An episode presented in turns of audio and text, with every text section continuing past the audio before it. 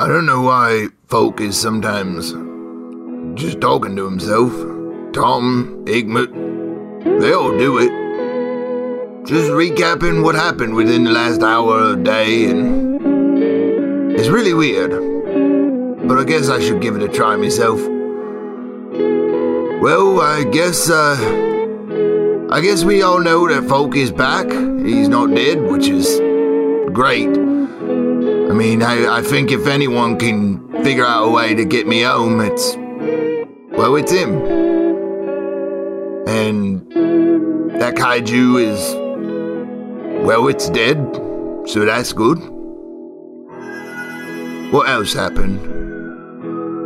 Oh, Igmit was covered in blood. Folk made some sort of a gauntlet, like an an endless gauntlet. Yeah, definitely some sort of an endless um, gauntlet that just doesn't have an end. I guess. Um, I'm looking for a word that's a synonym for endless, but I can't.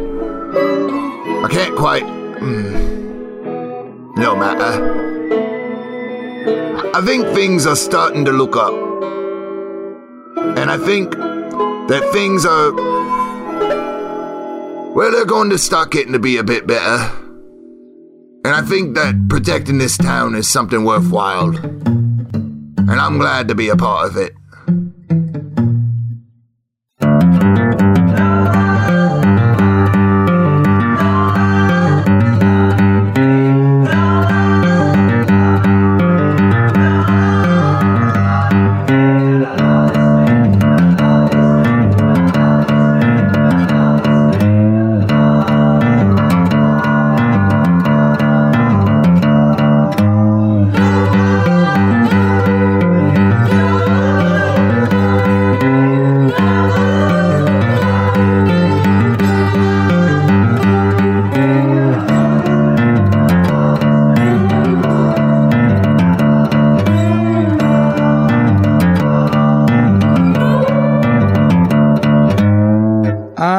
I've killed enough for one day. You're gonna go take a turn in for the evening then? Yep, still covered in blood. Just make note of that.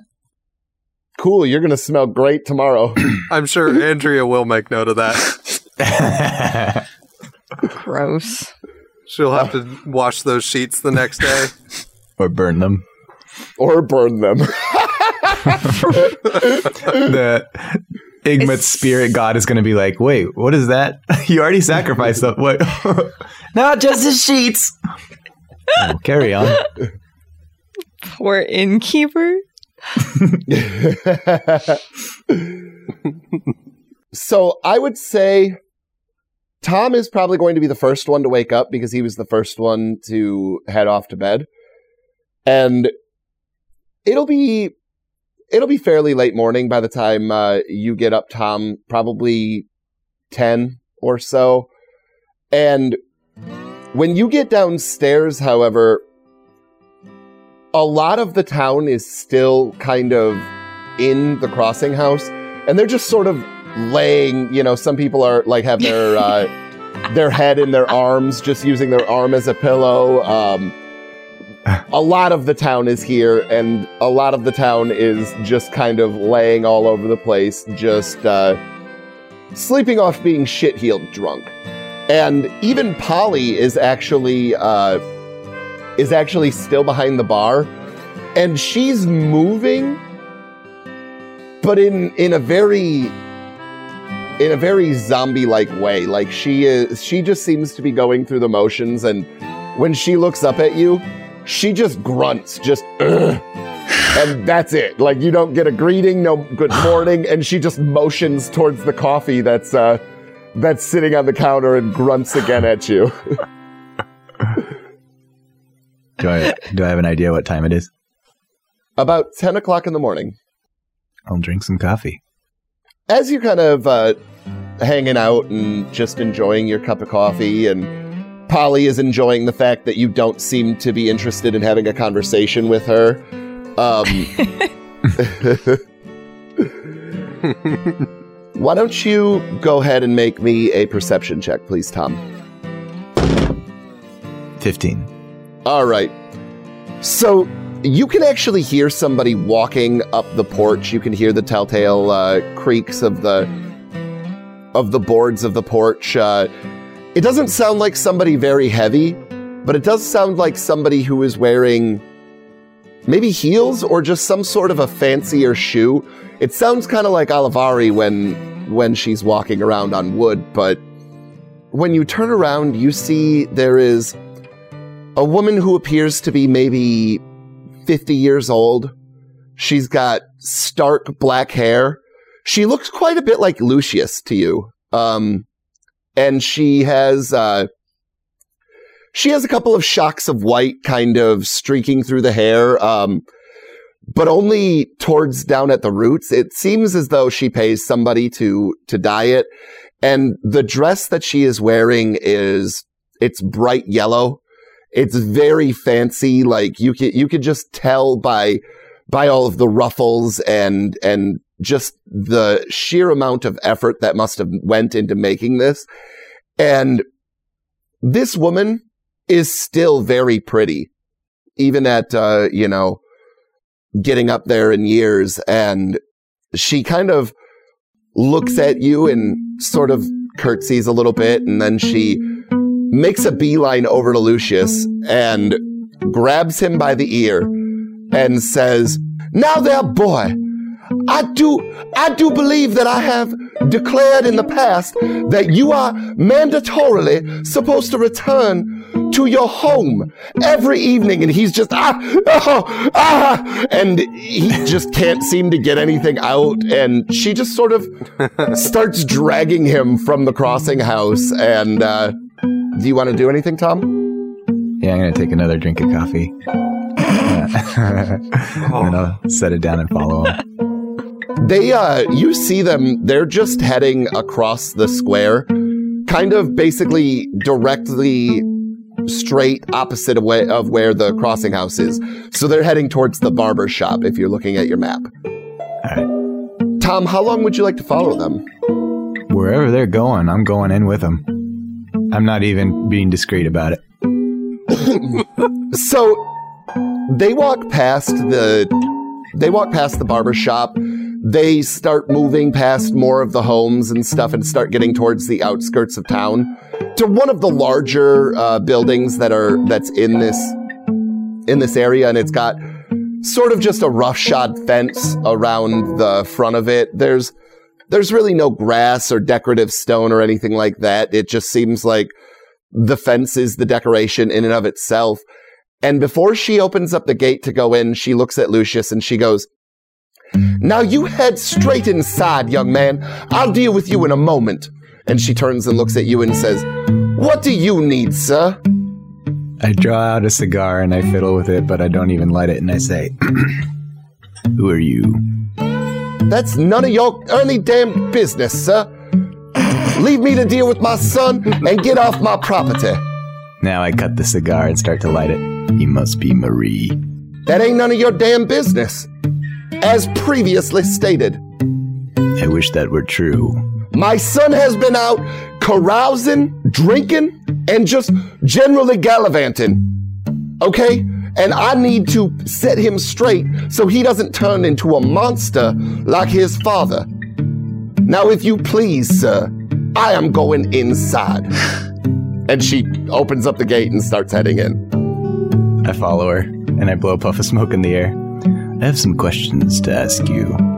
I don't give a good ernie damn why you are here or what you want. Get off of my property or I will contact the deputy. You know, I'm not such a fan of Elmer myself. I don't give a shit who you are a fan of or what you are not a fan of. You need to get the hell off of my property now. I have a feeling he's behind a lot of the trouble. I have a going- feeling that you're still gibbering and jabbering at me, and I've asked you multiple times to leave. I'm gonna I'm gonna slowly turn around, blow a puff of smoke in the air, and just stand here at the gate and just leave her be for now. She goes in and Such a good agent. When she closes the door behind her, you immediately see one of the curtains peer open and just a death glare and she basically just doesn't move from this window as she stares you down, seeing what you're doing. I'm going to stand here for at least a quarter of a cigar. Okay, I am going to move over to Igmit and Olivari then, who are both, uh, we'll say it's 1030 or so. And, uh, you guys have just woken up and you come down to a very similar scenario. Uh, a lot of people just kind of passed out and sprawled over tables and things like that. You can actually see that some of the tables and chairs looked as though they got smashed last night, but there isn't really any blood on the ground. So you imagine that it was a jovial smashing and not, you know, like a, a violent one. And again, you're greeted with grunts from Polly as she kind of motions over towards the coffee to you guys. Howdy, Miss Polly. Ugh. Yo, you got any bacon? I don't care if it's raw. Well, that's no way to eat. I could cook you up some bacon if you need me to, Igman. No, I, I gotta go. Make a dexterity check, please, for me, Igman. Uh, really? Just over raw yes, bacon? right now.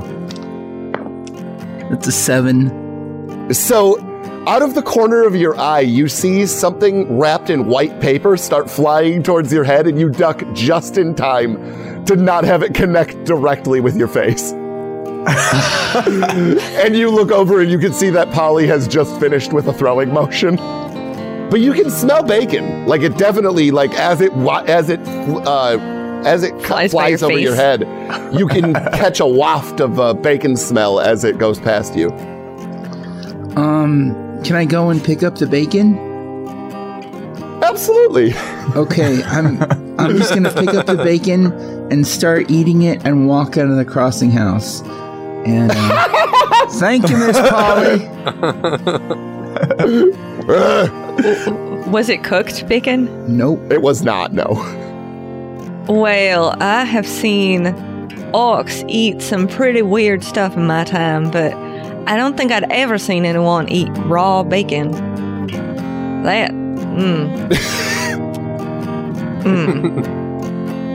And Olivari now is in like she's completely prettied herself back up to like not road and like fight standards. So like her hair's all done up nice and she's got her pretty dress and she's got her purple heels on now, which she doesn't wear when she's on the horse because it cuts the horse up.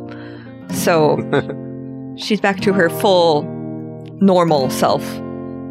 Awesome. What's Olivari doing then? I um I definitely need something in my belly though. Hunk of bread would be better. This time, uh, you see Polly starts to wind up, and she's got a loaf of bread in her hand. and You can you can just put it right here, honey. You don't need to throw it. she just sets it down and, uh, and goes back to sipping on her coffee and brooding. Oh, honey, I, you hadn't gotten a lick of sleep, have you? When she kind of looks over at you, you can see that there are just veins spider webbing around her uh, pup- around her iris and pupils, and you think that that's absolutely accurate. Oh, dear. Well, I- I'm afraid I can't do much to help you with that. You'll just have to go take a nap, honey. Ugh. I guess I'll go stare at the fire. I assume there's a fire. Yeah, yeah, they've absolutely got a fire going. Um, it's kind of, it's kind of died down from a lack of attention, but there's some logs already split and just sitting next to, next to the hearth. So you could throw some more on there if, uh, if you so desire. Sure. Um, Might as well. Igmit, where the fuck are you going? I'm going to the general store. Seriously. Um. Okay, which one? Well, um, I He he gave you fair warning. The first thing he was gonna do in this this tonight is go shopping.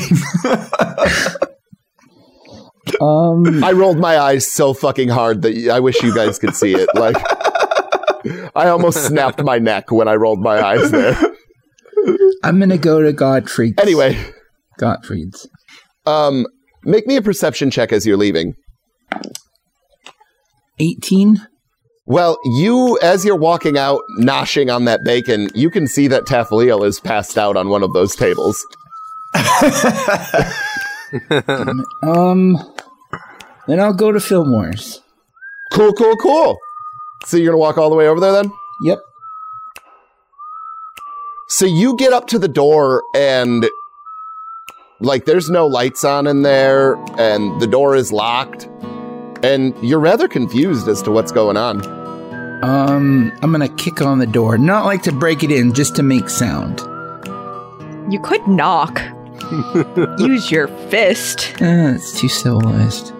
You kick you kick for a few minutes and no response whatsoever. Let's go back to Tom, where the proprietor of the of Fillmore's General Store is currently uh, being held hostage by his mother. I assume to my right, since I'm staring outward, I can see Igmit standing at the door. Mm, you guys are towards the edge of town. Why don't you make me a perception check? Because you're not at the general store. I got a nat 20. What a kind of a waste of a nat 20. Wow, your nat 20s make noise like that? yep, yep. That's a nice dice. See, now you'll have to leave that in.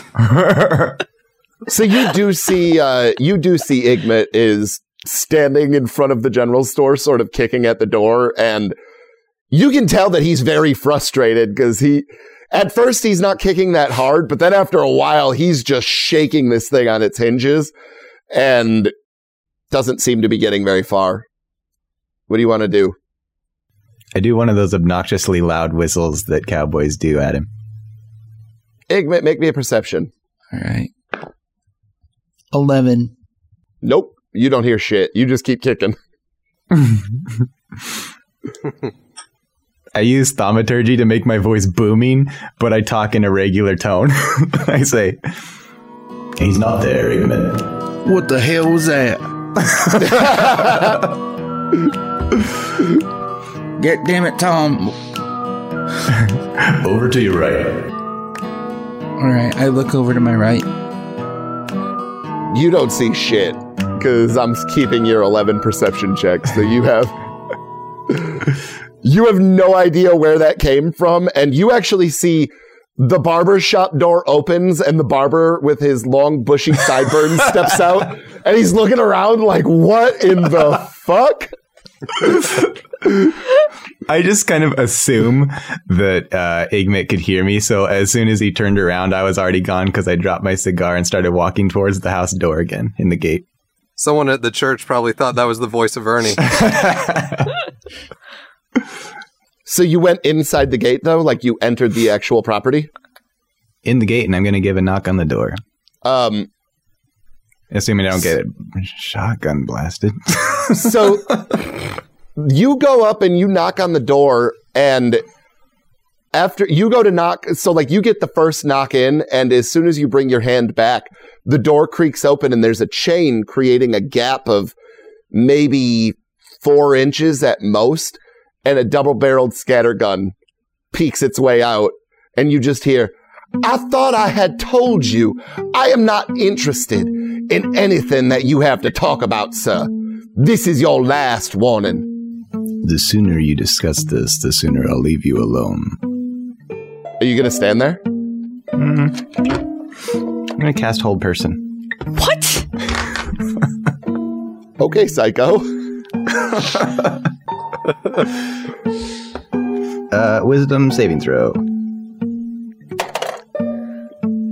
What's the DC? Spell DC is 15. She fails, and the problem is, is that it's still a door latched by a chain, though. Are there any other doors that I saw? You could do- go and take a quick. How long does this spell last? Up to a minute. Dope. Okay, so you're gonna go and uh, check around the perimeter then. Yeah. Um, so you circle around, and there are plenty of first floor windows, and in the back there is there is another door. this one, however, appears to just be solid wood, whereas the other one uh, had just a a small diamond of glass, sort of about face level. Is it unlocked? It is not. No, Okay. you've literally been creeping out in front of this woman's house for like fifteen or twenty minutes. Of course, her doors are locked. Yeah. How much time has lapsed? Um, you, I would say that you have about thirty more seconds of the hold person. I'm gonna go try and bust her chain and take her gun from her. You're gonna what? bust her door chain and try to take the gun from her. Give me a strength saving throw, or an athletics check will work if you have it. Well, not 20. Plus one. All right. So you shoulder into this door, and why don't you make me a perception check? 18 plus four.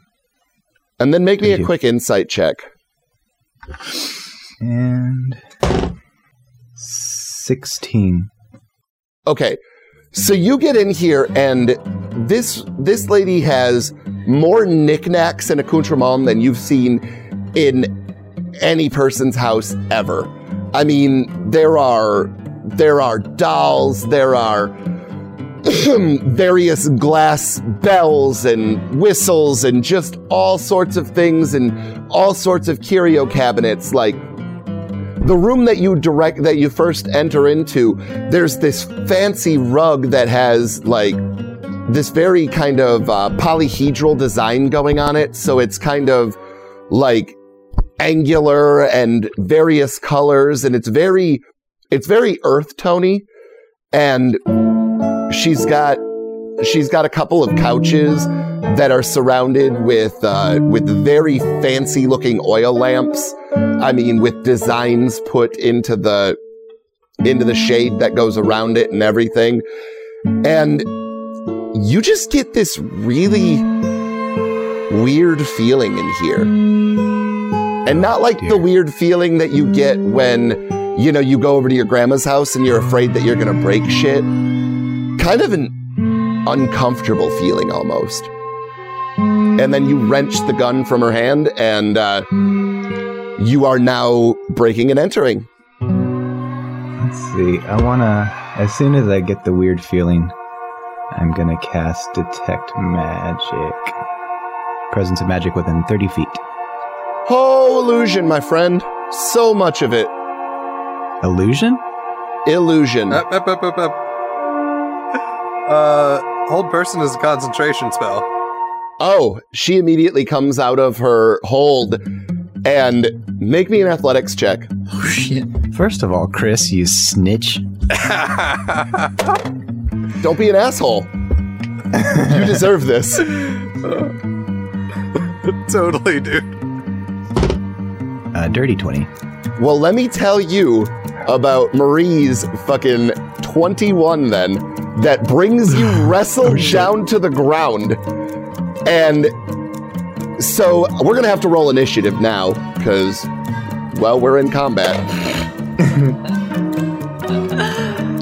oh, wow. And I just, Shit. and I just nat 20'd her initiative. it's a wild roll. Nope. 11. You know, it's really funny. When I was listening to the podcast and I heard all these shenanigans, I thought, they can't be that stupid. This must be like maybe there's some planning. Maybe there's Oh, some no. thought- no.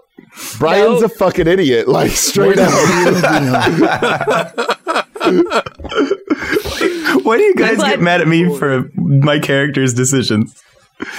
Not my fault he's retarded. Uh, I really hope that you, when you listen back to this uh, episode, you can you can just think long and hard about uh, about the things that you've said in here, and just really try and take them to heart, Brian. Anyway, so what did you say your initiative was? 11. Eleven. Why don't you make me another athletics check? We're getting lower numbers now. I got a 4. So you you get brought down. She basically just picks up one of your legs and swings it to the side, and you're immediately on your back. And before you can do anything to react, she's already wrenched the scattergun from your hands. Oh. And Does a 16 hit your armor class? No. Oh, you're so lucky. so she wrenches it away, and before she even has some time to really put the butt of the gun up to her shoulder and aim it, she pulls one of the triggers, and you see just wood and shrapnel erupt right next to your head. None of the BBs hit you, but it was very close, and your ears are ringing now, and it is your turn. You are currently prone, looking up at a very angry middle aged woman holding a shotgun. Mm, okay.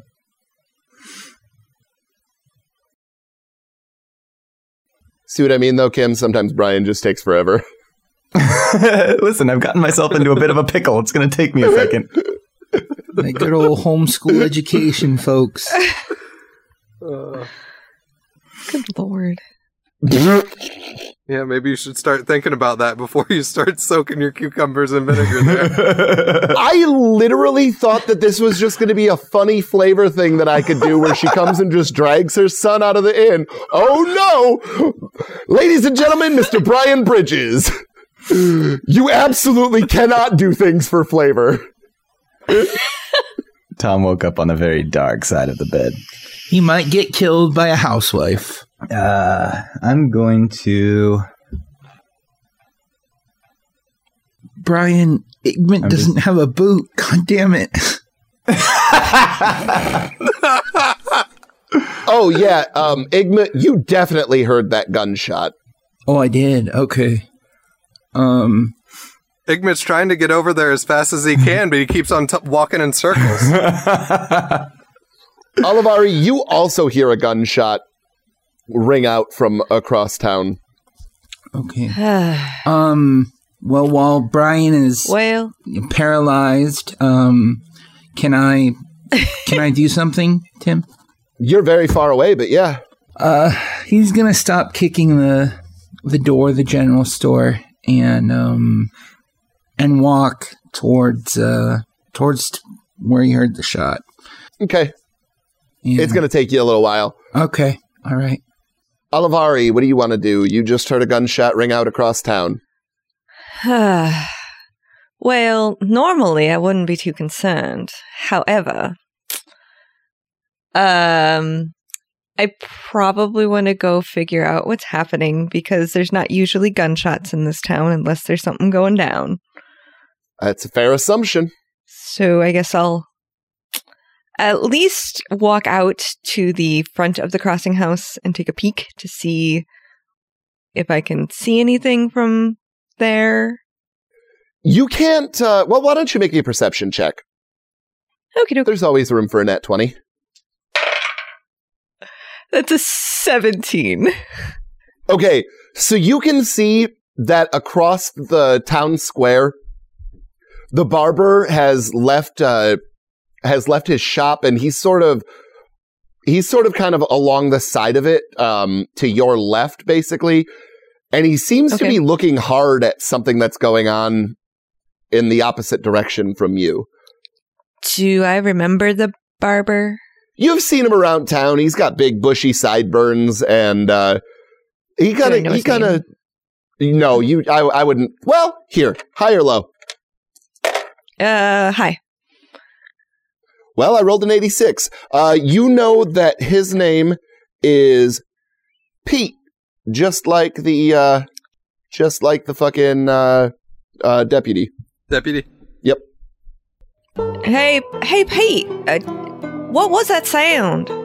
He just turns around immediately and yells to you, "Folk are fighting!" Who? I don't know. Maybe Pastor Breakfast and Marie Fillmore? I don't know, but it's weird. Wait, a, a pastor? Oh, fuck.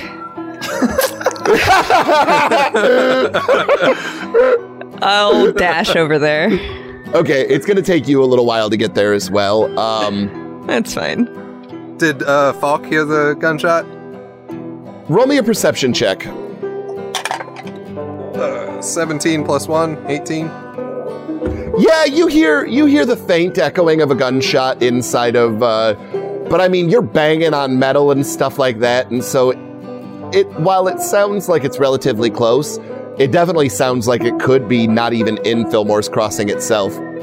Still, right when that happened, I was like about to like do uh, a very intricate thing on taking a part out of the old battery, and like it made me jump a little bit right before my hands touched the the very delicate piece, and like it, you know, kind of spooked me a bit. But then I go back to it and pay it no mind. All right. And so that brings us back to Marie, who is going to shoot at you again because you're not leaving. Why aren't you leaving? Uh, she has me pinned for one thing. Oh, well, it's your turn, actually. I take that back. We were waiting on you. I forgot. I'm going to take the um, take the hands up approach and not. Oh, you're with it surrender? Right, the surrender approach. Okay. I'll say. Uh, I'll say. Um, I do suppose the recent fighting and chaos and events around town have got me a bit rattled. Um, Listen here. I just last night saw a giant dead thing smash apart the telegraph office, and I don't know you at all. I don't know you from shit. Now, we're gonna go over to the deputy's office right now. Right? as as soon as she says that, I kind of smile with relief, and I say, hmm, "That would be fine, thank you." So, Olivari and Igmit, I would say that you guys, I would say Igmit, you get burnt near to the house. Olivari, you get, you get to the barber shop, and you see Tom and a well-dressed middle-aged woman with a double-barreled shotgun pressed into Tom's back, and they're just making their way, basically in the direction of you. Olivari, not Igmit. I give him like a two finger tap downward motion, as in like, "Don't be pulling your guns out." Okay. Well, you don't know Igmit. oh, this is about to go These from bad guns to can't worse. be contained. uh, what, Tom? What in the what? What are you doing? Pay us no mind. We're going to be uh, having a visit at the deputy's office. What? Is this one of your friends? I don't think. He just barged into my home. As cast soon as she spell starts on saying me. this, my face just starts to glow red in the sunlight. Um, do I see this? Yeah, you're you're fairly nearby as well, but you're kind of off to the right of them. Olivari's right, not Tom's. Um, can I run towards them? And uh, I'm gonna yell, yell, Mrs. Fillmore. Yeah, you run towards them and you yell that, but she uh she doesn't even pay you any mind. She just keeps poking that uh, scattergun into the small of Tom's back and basically kind of forcing him forward. He did what now? He cast some sort of a spell on me and then broke my damn door down. Tom, you can't. Mm. Now, Marie, I, I, I, uh, can I take him? Would it be all right if I take him? It sounds like you just need to go home and have a little bit of calm we down. are going maybe. to see the deputy, ma'am. I understand that you're trying to fix things for your friend here, and I respect that. You didn't do nothing to me, but I need to make sure that there is going to be some sort of punishment or retribution. it's quite all right, Olivari. This is what I wanted in the first place. Ah, well, I guess you just can't. Whatever. I ain't here to kink shame nobody. But Actually, uh, perhaps you'd like to join us. Okay, so I um once I get closer, I'm I mean, Tom, Tom, are you okay? I've got all my pieces still attached. Well, you make sure to get all the questions asked. For, all right, I'm gonna go fetch your son. Will do. you, you, you have a son? What? no, he said he told me he was gonna fetch her son. Oh, I misheard that completely. Awesome. Oh, like Tom would ever have a son. So, Thus Igma, my when, you, confusion.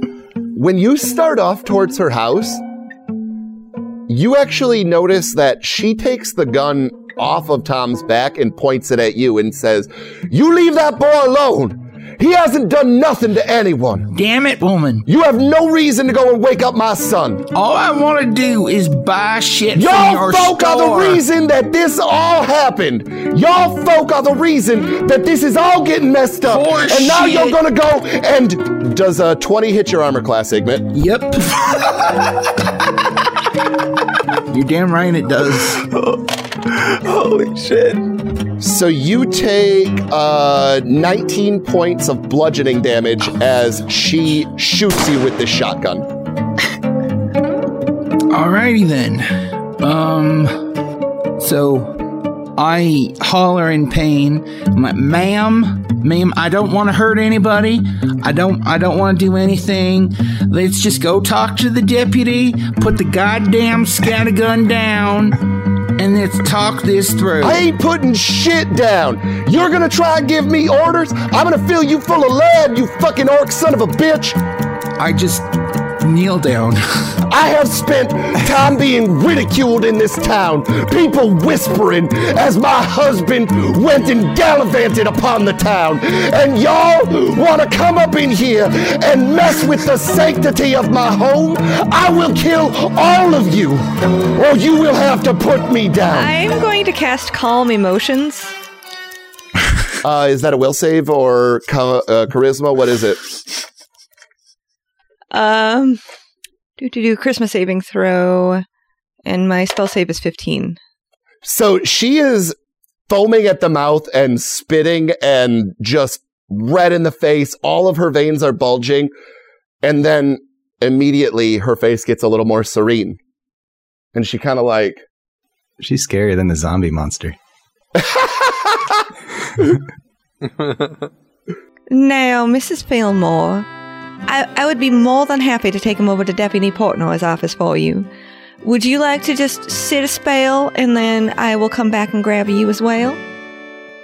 that sounds agreeable, yes. All right. Here, uh, is there, can I say there's a chair nearby? Yeah, sure. You go in, uh, you guys are right next to the barber shop. You just lead her out in front of the barber shop. There's a, there's just a chair chilling there. Cool. All right. You you just sit right here, Marie. I'm going to go take him over there and I'll be right back for you, all right? All right. All right. Okay. and she's just kind of breathing heavy still and you can tell that she seems kind of confused as to why like she's got so much adrenaline coursing through her body like her hands are shaking and she just seems confused in general and so yeah you guys have managed to get out of that what would you like to do Now, Tom, let's walk over this way, and I'm going to take him toward that office and hopefully far enough away that I can be like, Tom, what the fuck are you doing over there with Marie? I had her right where I wanted her. What what do you want her? Explain yourself. We were headed over to the deputy's office to talk. About what? You breaking into her house? If the subject came up, Like it wasn't gonna come up. you think you could get her to uh, leave the shotgun behind? Well, I will take the shotgun and point it at you for her. With as idiotic as you've been, you have to be nice to these people. Didn't they teach you how to, like, talk to people and get information out of them? I start to look more uncomfortable being talked down to by the demon lady than I was at the butt of the gun from the crazy lady. I will have to bear that in mind. You wanted to go over to, to, to the, the deputy's Portnoy's office? Indeed. All right. Now you go on ahead. I'll go get Marie. And you're not going to piss her off again, okay? Agreed. All right. so let me ask you something kim do they know when the calm emotions ends? Oh Lord. You suppress any effect causing the target to be charmed or frightened. Hmm. But when the spell ends, you suppress any suppressed effect resumes. Oh, no. The indifference ends if the target is attacked or harmed by the by a spell, or witnesses any of its friends being harmed. When the spell ends, the creature becomes hostile again, unless the DM rules otherwise. I will let you give me um a good kind of calming speech and then a persuasion throw and uh Okay. we'll see what kind of state she comes out in. Okay. Now, Marie, I know that Tom is not the brightest. He was he was trying to make sure that the boy was going to be all right. He's he really is taking a liking to him and I know that you're his mama and that you're were concerned about him not coming home last night and believe me, I would have had his hide torn up hot. Mm, I understand. But right now, it, we need to be calm and we need to take care of our boys, all right? You can actually roll with advantage. You notice that anytime that you mention Lucius in a positive way, like it definitely seems to calm her quite a bit. All right, so 25 and 26. So she looks at you and she goes, Not many folk around here understand how special Lucius is. I, I I'm not gonna forgive him, but Oh, no, honey, I wouldn't forgive him either. But just be calm about it, all right? right, yeah, yes, let's uh let's go put this uh this weapon back. We'll leave it up to the deputy. That sounds like an excellent idea. she like keeps exhaling and and just trying to slow her breathing down and you guys walk back to her house again and she leaves you at the gate for a few minutes as she goes inside and then she comes right back out and she uh, nods at you and says all right i'm i'm ready whenever you are All right, let's go talk to the deputy. and tom did you head straight to uh, deputy portnoy's office then yeah. As did I. Yep. I. I mean, I. I started walking as soon as she, you know, uh, was calm. I just started walking. Okay, so when you get into the deputy's office, you see that Ingrid is awake and she she seems concerned and a little bit worried. You see that uh, Mark Baggio, he's he's just kind of he's just kind of whistling a tune and clapping his hands together and snapping along and stuff. He seems to be having a grand old time, but you're looking around the office and you cannot find Deputy Portnoy anywhere. It's just Boris sitting behind the Forgot desk. about- I forgot he disappeared during the zombie incident. Uh. And Tom, when you walk in, you see the exact same thing, just Boris chilling behind the desk. You see Mark Baggio and Ingrid Fillmore, but no Deputy Portnoy anywhere to be seen. So I take off my hat and um I say, "Ma'am, have you eaten yet?" Nobody's been by. I haven't seen I haven't seen the deputy since last night. Since last night. Um. Hmm. Well, I'm gonna send my friend here, Boris, down to the crossing house. He's gonna get you some biscuits and some coffee, and uh, we'll we'll see about finding the deputy. All right. And uh, Boris immediately hops up and uh, nods at you and says, "I'll I'll be back as fast as I can," and runs over out the door to the crossing house. Um, and then uh, I walk over to um, Mark Boggio, Baggio, and uh, I I kick the bar and uh, s- what are you so happy about? Saw an omen, eh? Real bad one. I, Did you say an omen? you ain't. You're not familiar? What are you talking about? well, uh, me and Joe, we weren't just, uh, riding our horses like bats out of hell for no reason, eh? Where was this hell?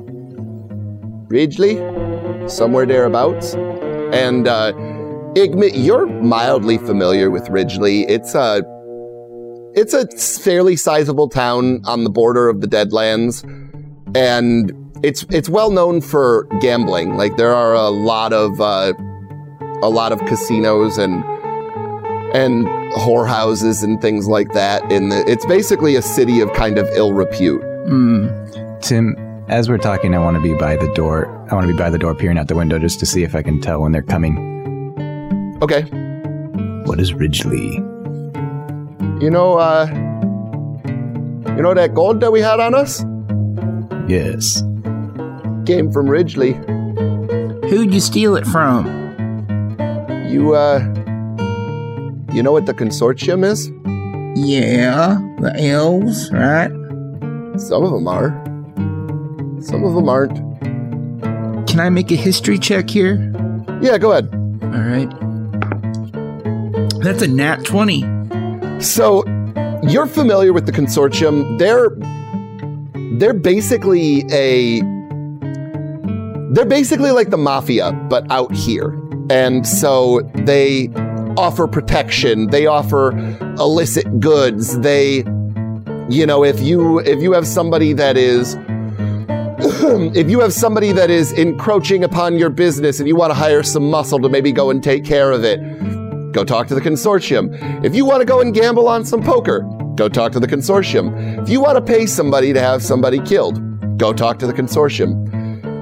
And the one thing that you do know about uh, this group is that as long as you have been alive, you have avoided crossing them.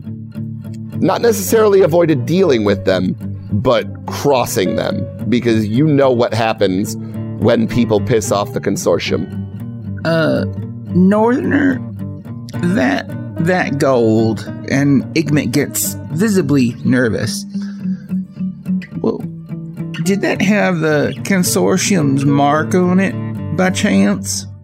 Not only that, but I think they're tracking it somehow. Some magical way, you mean? That's what I'm thinking. We were riding to Kensington to meet up with a magic user who is going to dispel it for us, but, uh, well, you caught me first. Oh, you son of a bitch. Uh, and, uh, can I run out of the, the jail quickly? yeah, sure. All right, and I hightail it for the gunsmith. okay. I'm assuming at this point I would have walked up. Yeah, uh, basically, Igmit is r- sprinting past you as you and uh, Marie are getting up to the jailhouse. Igmit, where are you We got going? bigger shit to shovel now. Just, just pacifier. I gotta go. Wha- uh, uh, okay. And um, Uh, don't mind him. He gets a little bit antsy sometimes. When I see him outside, I want to go out and cl- shut the door behind me. Uh, where's Portnoy at, Tom? Deputy's not in. No one's seen him. I think it would be best if we stayed out here. Um, I hadn't thought of it earlier, but there's someone in there that I don't think I'd like her to see. And would I know who's in there? I probably wouldn't because I've not been in there, have I? Yeah, no, you. Uh, I don't remember. I don't think that you would know about the dismembered corpse that's still sitting in a jail cell. Ah, yeah, that one. Hmm. Uh, well, I don't know you, who you got behind bars in there, but all right. Uh, Marie, uh, I guess the deputy's not around. What? How would you like to go proceed? She uh, looks at you, Olivari, and says, Do I have your guarantee that this man will not find his way onto my property anymore? By every power in me, I will keep him off of your property. Now, if he does come on your property, you have my full permission to shoot him in the face. as soon as she says that, I, I pull out one of the second to last cigar that I have and I say, I really could use your help to bring down Elmer Fillmore. She kind of opens up her mouth as though she's going to say something and then closes it quickly again and and then uh, heads out the door. You guys can both make an insight check for me if you'd like. 18? 16.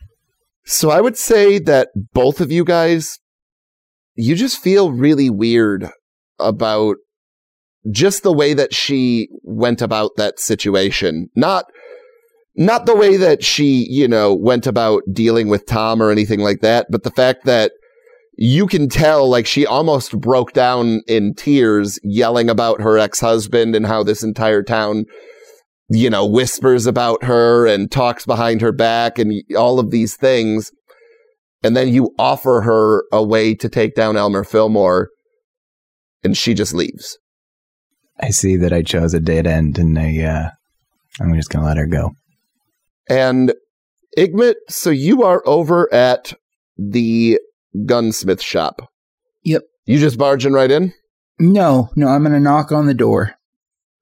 So you knock a few times and uh, you see Patrick. He like looks out, sees you, and he holds up one finger and then goes in back and uh, he comes into the back room, Falk, and he says, Your manservant's here. Seems he'd like a word with you. All right. Well, uh, yeah, I guess uh, send him on in if you don't mind. Um, by the way, I- I'm about at this part that you're really gonna want to see. Like, uh, I'm gonna take all the important bits out of my battery pack there and put it into this gauntlet. It's really cool stuff. You might even be able to, you know, kind of use this on future guns that you make and stuff. Sounds like a plan. I'll go and get them for you. And uh, over the over the past little while that you and Patrick have been in this back room, because he's basically closed up his shop because he's a crotchety old man who doesn't trust anybody. But you guys have kind of built a mild rapport. Like I wouldn't say that it seems like he likes you, but he definitely doesn't hate you, which is a step. And uh, awesome. and he brings uh, and he leads Igmit back, and Igmit he doesn't even say anything racist to you. All right. Um, I'm gonna take my hat off, and first I I talk to Mister Mister Portnoy. now, Mister Portnoy, I know I know you don't like my kind, and I know you don't want me in your shop, and I I understand that, and I respect your choice to your feelings. But this is serious business that I need to talk to both of y'all about and there might be danger. So if you please would just let me say what I need to say and and give me a chance. Would you please, sir? All right, I'll listen to you, son, but it better be good. All right. Well, um Falk, you know, you know the gold, the gold that that we picked off off Joe Moore and Mark Boggio. Yeah. Well, they they stole it from uh, a criminal syndicate, and um, well, I think it might have some kind of magic on it that they're tracking it with, and we might be dead come morning. Uh, figures. Um. Well, I mean, uh, I mean, wh- who is this that we're even dealing with here? I mean, They, well, they're called the the consortium, and uh, they're bad people. They're bad people, folk. You know, I I don't care who I fight. You know, I'll I'll fight any man that I need to, but I know not to cross these people. would um Falk uh, recognize the consortium from uh, his dealings in the FIA and Well, everything? if you recall, um, uh, Mr. Portnoy had brought them up literally just last night, and it was Oh just yeah, kind of that's a right. Yeah, because he said they hadn't been around um, these parts in a long time. And as a matter of fact, he'll look right at you, Igmit, and he'll say, Now don't take this the wrong way, son, and I'm not trying to say that you're stupid or nothing, but the, constor- the consortium doesn't exist anymore. any gold or anything that you'd find about them, or with their insignia stamped on it. It's just there for the taking. Sometimes some folk just stamp the insignia to make them scared. You got a boogeyman running around. Yeah, you see and- that, Igmit? There's I just, you know, we we paid you with that gold, and I mean that was that was Falk's decision, and all. While I wasn't happy about it, I I want to be honest in our dealings and just say that this prisoner over at the jail, uh, you know, said that, that they they took it from the consortium, but maybe that is a story. I don't know. I, I'm just just trying to present the facts to y'all. And I appreciate it, Master Orc. I that's a that's a very honorable thing to do, and he looks pained when he says that. Like like you can just tell that this man like it took every ounce of his being to spit out that it was an honorable act by by a creature he despises so. Well, huh. As that moment sinks in between them. Uh, I, I butt in. Uh, hey, Igmit, check, come check this out. Alrighty. And uh, I show him like the the gauntlet as I have it, you know, prepared so far. I still got a couple more hours left to, to work on it, but um, I'm like this thing here. Once this thing is done, whatever they throw at us, they're not going to stand a chance. Can you can you punch people with it?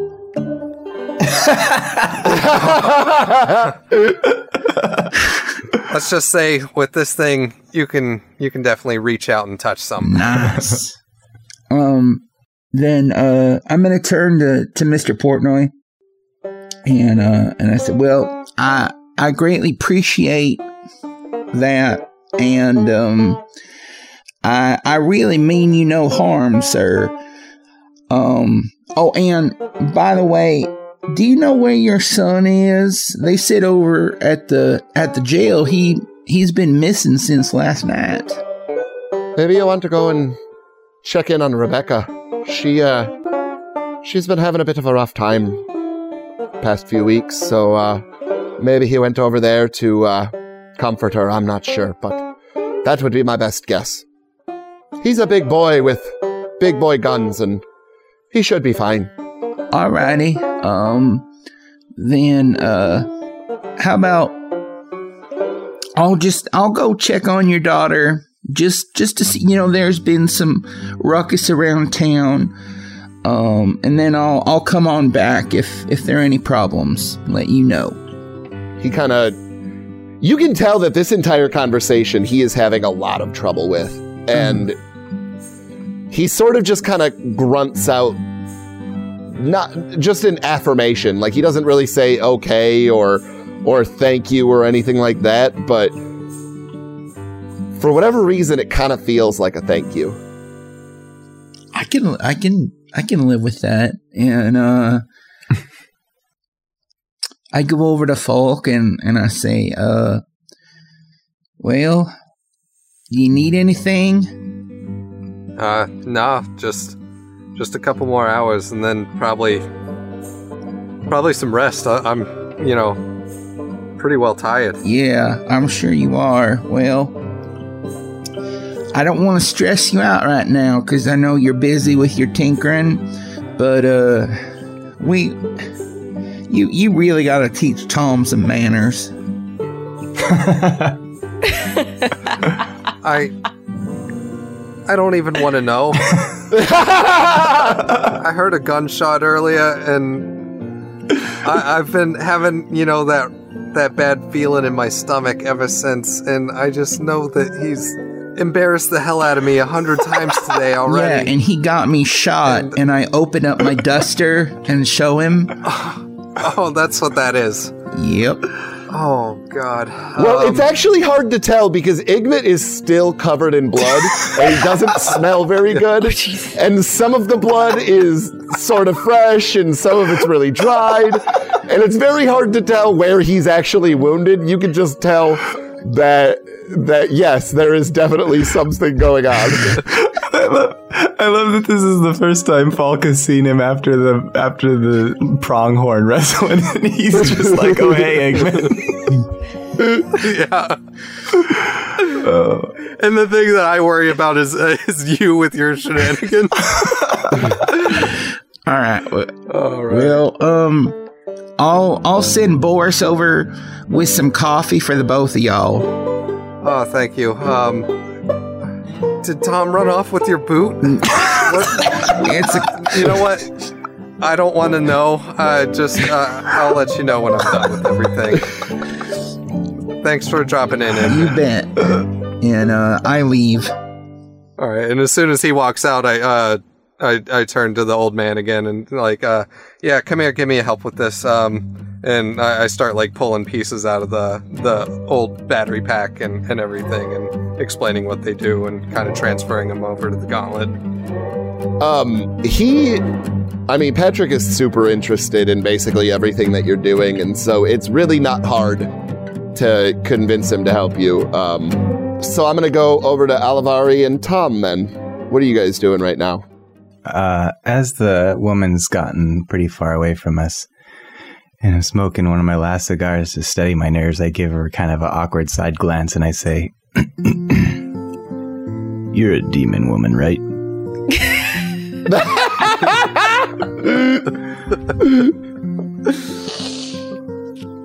I'm a tiefling, if that's what you mean. Hmm. But you you know a thing or two about demons. Well, my mom mama's a succubus, if that's what you're t- getting at. I adjust my collar and then I say, I was reading from the Book of Ernie last night. Something struck me. Have you ever heard of the saying, Cross the river, cross the stream, from the abyss is born new fiends obscene? Well, I don't know that I've ever heard that saying exactly, but, uh, it. The thing that struck me as I was reading is the Book of Ernie doesn't go in depth in covering demons, but it did mention something about demons residing in the abyss. It specifically used that word. It got me wondering if perhaps, perhaps there was something related to demons around this town. Well, For example, this strange duplicate Igmit running around. Do you have any thoughts on that? uh, wh- what do you mean a duplicate Igmit? Uh, I've only ever seen the one, and he's, Mhm. well, covered in blood right now. There was another one that looked just like him. They chased it all over town. You ever heard of a demon taking on the form of, of another person? Well, of course. That. It happens. Well, not frequently, but yeah. I've, I've definitely heard of it. Intriguing. What about driving people mad and causing them to kill others? Well, I don't know about causing them to kill others, but my daddy used to say that my mama would drive him mad. If that's what, you, well, that's probably not what you mean. that makes me kind of smirk to myself and then I say, Perhaps it's not far off. What about the vanguard of the ancients? Does that ring a bell? I can't say I've heard of a vanguard. Um, my mama went off looking for a.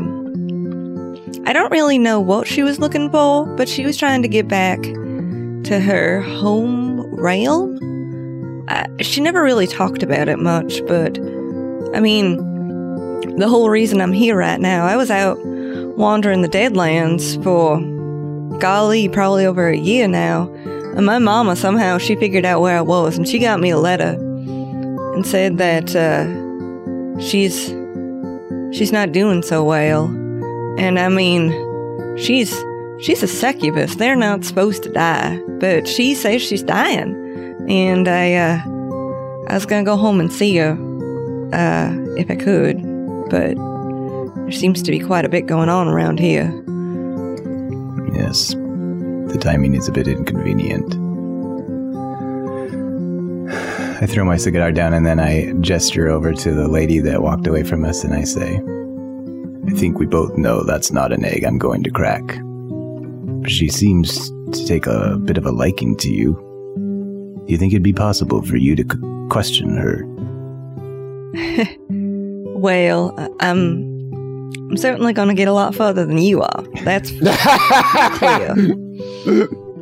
Uh, Well, I was supposed to leave town tomorrow, but I, s- I suppose I could. I'll see if I can get her to talk today. Yeah, she's probably a bit riled up. I would be grateful. There's some things that I just can't seem to tie together. Elmer Fillmore, he has this mine that they found a statue with an elven god, and there was a dragon down there, and then there was this weird voice from above during the zombie battle that talked about a bargain. There's just so many pieces I can't seem to tie together.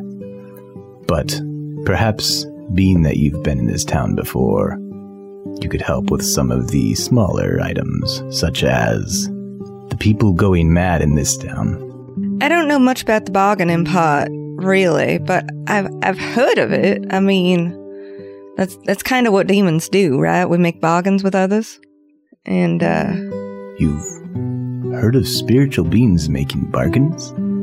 well, I don't know if they're spiritual necessarily, but you know, creatures from other other dimensions or uh, planes of being. Have you ever heard of that? At times. Um. What sort of things do they bargain over?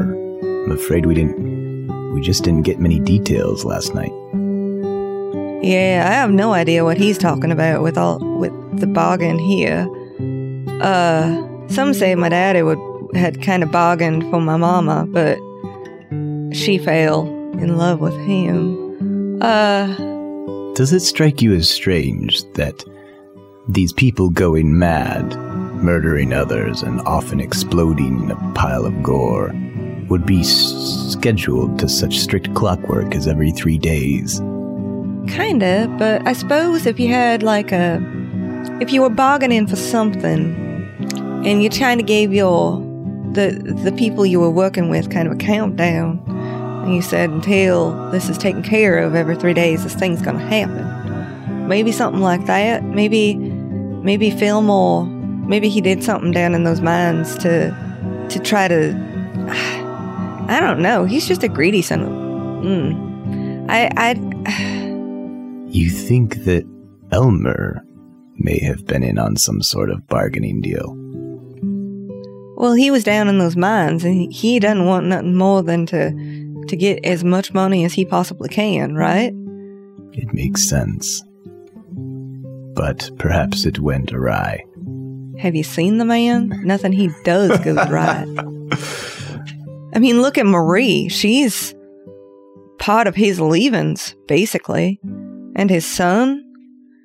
Uh, he's a sweetheart, but he just wants his daddy to love him, and he, well, I know all about that, but Every time she I- talks about personal family problems, he gets shifty. I'll have to think these things over. Um, he looks reluctant to even say it, but he says, I'm grateful for your help. Well, I'm, I'm. Sounds like I came to town just at the right time. So I'm going to cut over to Igmit. Igmit, you uh, you basically he- start headed towards the Fillmore Mansion, and then when you get up to the gates, you kind of uh, you kind of continue towards um, a westerly direction and go around them and kind of head uh, like northwest for a few hundred feet at most, and you come to a very small, kind of quaint looking house. and uh you you're pretty positive that this is Rebecca's house. Like Mhm. you're you're looking around and just all the directions line up and you you feel like this is this is the right spot. And there there is no uh glass in the windows. There's just curtains kind of shut to keep uh dust and stuff out. Um the door isn't very nice. Um it seems as though Rebecca probably isn't super well to do, just judging by her house and Hmm. things like that. And so, yeah, what would you like to do, sir? Can I make a uh, perception check, see if there are any hor- uh recent like saddled horses or wagons around, just see if someone else might be there besides her. Why don't you go ahead and make me a survival check instead? Because you can quickly peer around and you don't see any sort of horses or anything like that. Mhm. Um, however, there are some tracks. So why don't you uh, make me a survival check? That's a nat 20 with 8 on top of it. Holy shit. Mm-hmm. So Mhm. Have you ever seen um, the show Dexter when he just starts recreating the crime scene and like walking around and just accurately depicting everything that's going on? I You can actually you actually find some tracks that are exactly a week old from um or not even not even exactly a week old. You find Olivari's horse tracks from when you met her at the front gates of the Fillmore mansion and you know exactly that that's who it was because you can remember her horse. But other than that, you just see not small cowboy boots, but you would say medium sized uh, female cowboy boots have been the only thing that have been relatively in this area besides those uh, horse tracks in the last like 24 hours. Okay. Um I'm going to walk up to the front door and knock on it. All right. Um, it's a few minutes and you hear, I'm coming. Just, just, just one second, please. And maybe a few more minutes and, uh, the door opens and a really pretty yet red haired woman, um, you'd guess no more than 28, but probably younger. Um, she's got overalls on and a red checkered shirt and uh she also has a six shooter and there are there are some runes that are etched into it but definitely they definitely don't look as fancy as the one that de- the ones that deputy portnoy carries. Mm, um and she looks at you and she says uh can i can i help you Howdy, ma'am. Uh, I'm I'm Igmit. I don't know if you really know me or not, but uh, I I've been hired by by the deputy. Um, t- Oh, I know. I'm I'm really sorry if if my dad has been well, my dad um he eh, was he was over here a few days back and well, let's just say I was quite aware that there's a new half orc in town. eh, it is what it is. Uh, and um, well, have you seen your brother uh in the past day? I haven't seen Pete in probably since yesterday morning, I think. Hmm. Maybe two mornings ago. She kind of stares off into the distance and scratches her scratches her head for a second and Did he talk about anything like he was going to leave town or anything out of the ordinary? No, the uh we just talked about Marie for a little while and that was it. Oh, uh, Marie Fillmore? Well, yeah, um well she, she found out um that I was um well she just doesn't care for me and well she's been leaving me alone now, so it doesn't matter. Oh, well. She she's a bit of a battle axe. And then I kind of hold my side a little bit. um, I mean, you got to remember that Elmer is he has that effect on some people. yeah, he he doesn't care what other people think, does he? No, he uh he sure doesn't. Um let me tell you what, uh I'm I'm pretty positive that there were times when we would ride past Marie's house just so she would get a gander. I Oh, I don't know what I ever saw in that man. you and you and Mr. Fillmore. I'm not I'm not proud of it. I, I it's not Uh, well, it's it's your business, ma'am. I uh, don't let anyone tell you otherwise. It's only your business.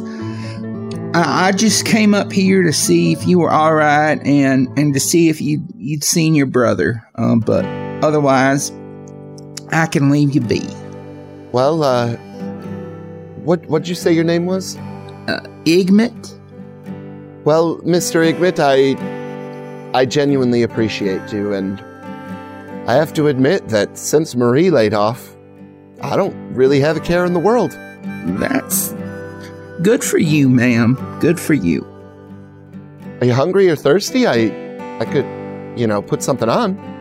Uh, yeah. Um, I'll have something to drink. Thank you. She invites you into the house, and when you get in, you notice that all of the furniture is it's made out of wood. The craftsmanship is less than stellar.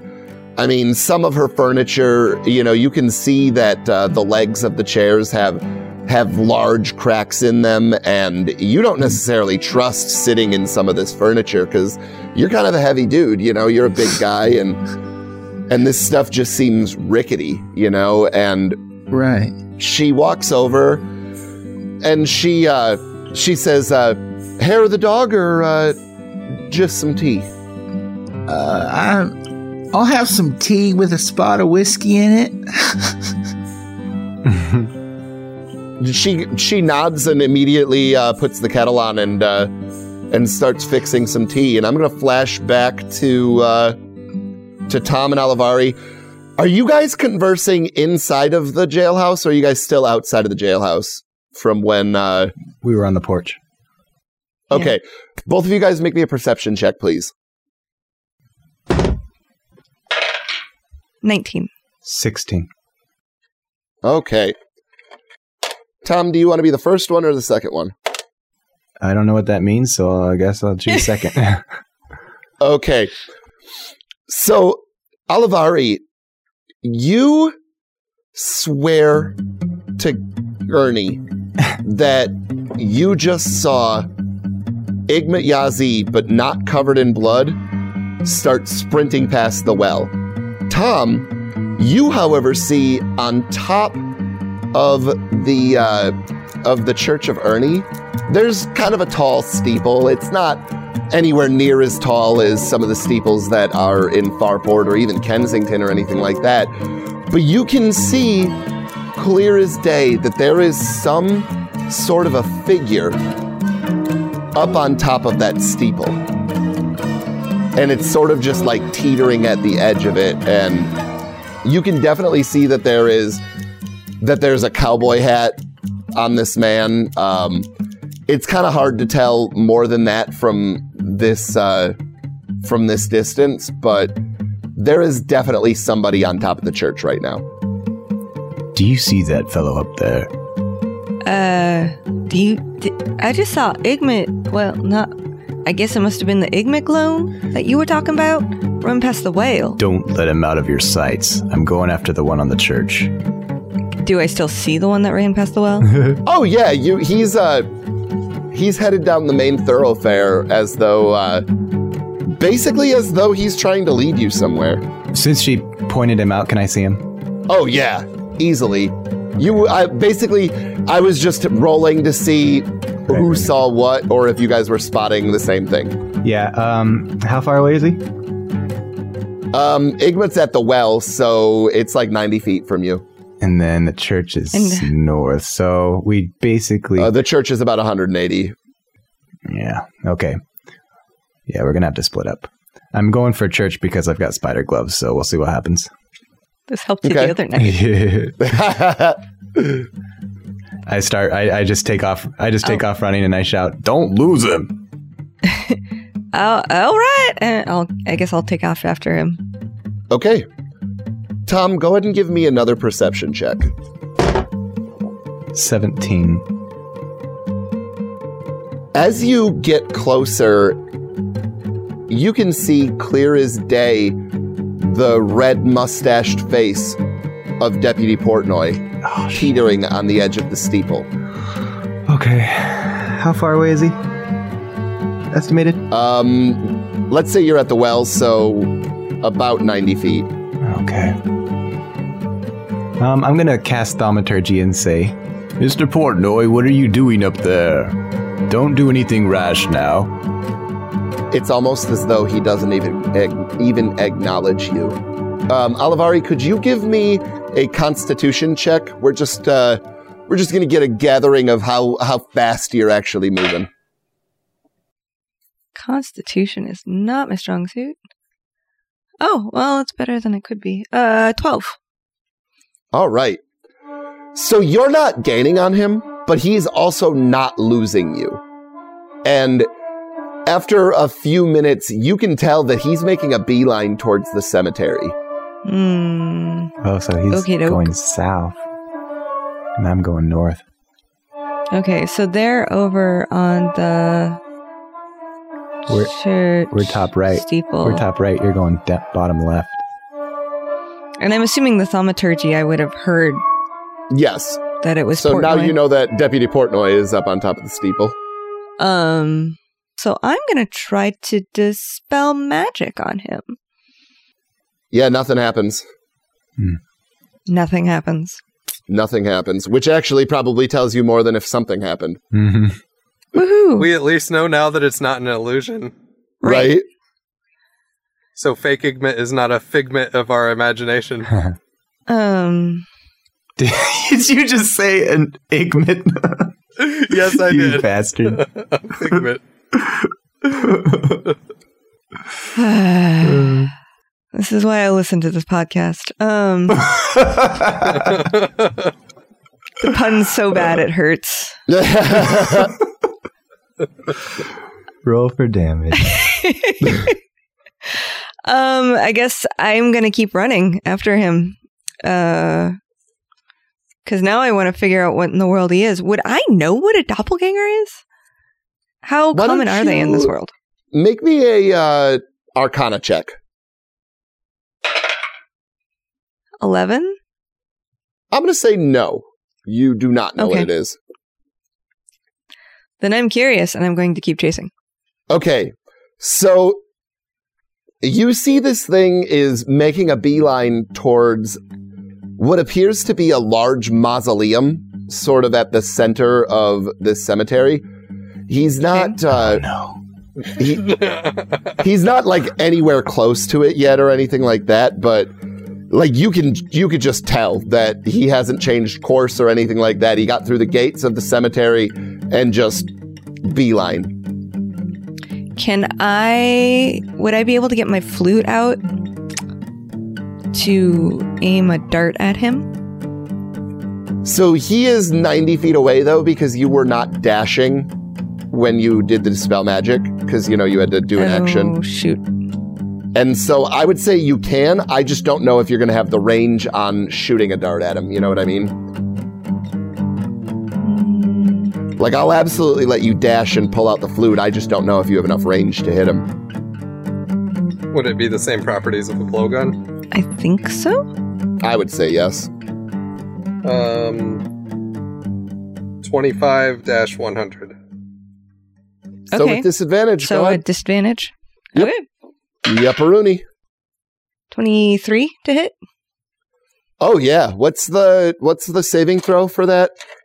I don't know. Whatever BS you came up with. You didn't write it down? I did. No, I'm Oh, just okay. flipping to it. Sorry. I was like Funny story, Kim. I totally didn't write any of that down. No, it's a con save. Uh, DC Awesome. 15. Coolio. Well, 16 on the die. So go ahead and roll Okay. damage though. Okay, and then. Okay, so the damage is four plus what? Four plus dex. Okay, so that'd be eight damage, and then he uh takes one d4 rounds disadvantage on everything. Alrighty. So one one round of disadvantage. Cool, cool, cool. So you uh you see the dart kind of plunge into the side of his shoulder and he sort of slows down for a second and Holy shit. So I uh Oh no. I rolled a 20 and an 18, Kim. Because I was like, all right, well, let's see how fast he's still running. Quite fast is the answer. Um, Okay. And so we are going to stop at him getting to the mausoleum door, and we'll roll initiative next week.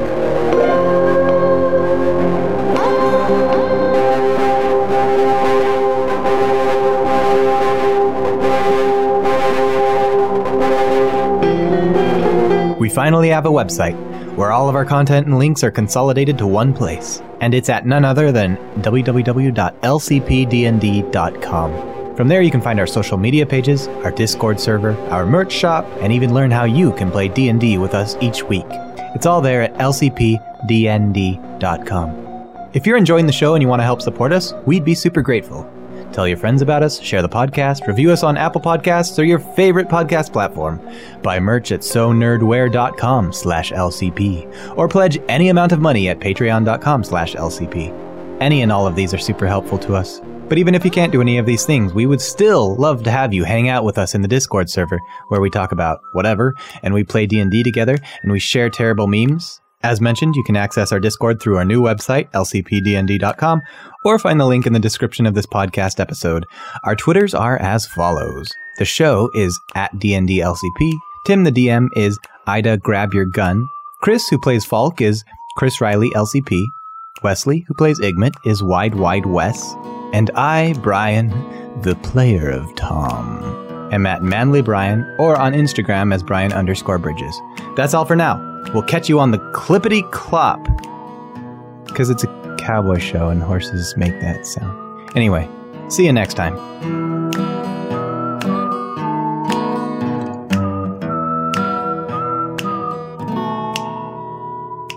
My mom accidentally bought me uh, Diet Mountain Dew once when I was a kid, and I was like, dude, I would have rather you brought home Mellow Yellow, and I fucking hate Mellow Yellow. Like, you hate the sweet ambrosia that is life? How dare you? it's nowhere near as good as Mountain Dew to me. I don't know why. It's whatever you were raised on. Mellow Yellow was my jam when I was younger. Boy, she was really ready on that ambrosia comment. It's like she's she's called it that before. I may or may not have written a strongly worded letter to the Coke company when they tried to replace Mellow Yellow with Surge.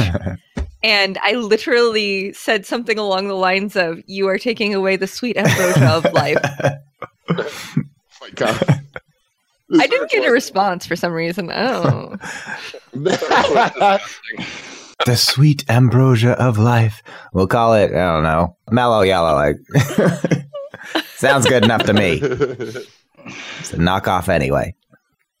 Well, I'm as, I'm I'm half-acidly as ready as usual. If you if you guys are, Half-assedly? yep. I'm not sure what that means, but okay. He's tripping balls. Not that kind of.